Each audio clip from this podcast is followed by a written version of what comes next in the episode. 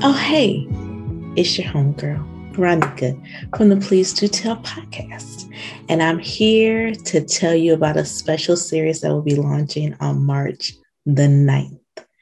The series is called Everyday People of the 49022. Yes, the 49022.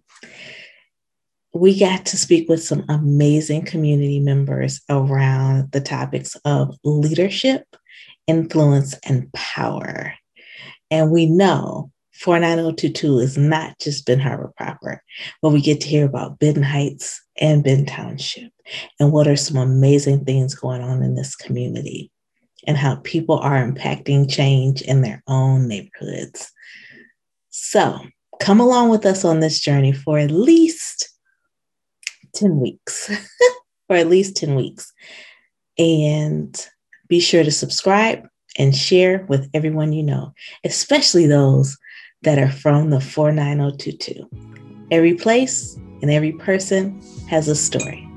So please do tell.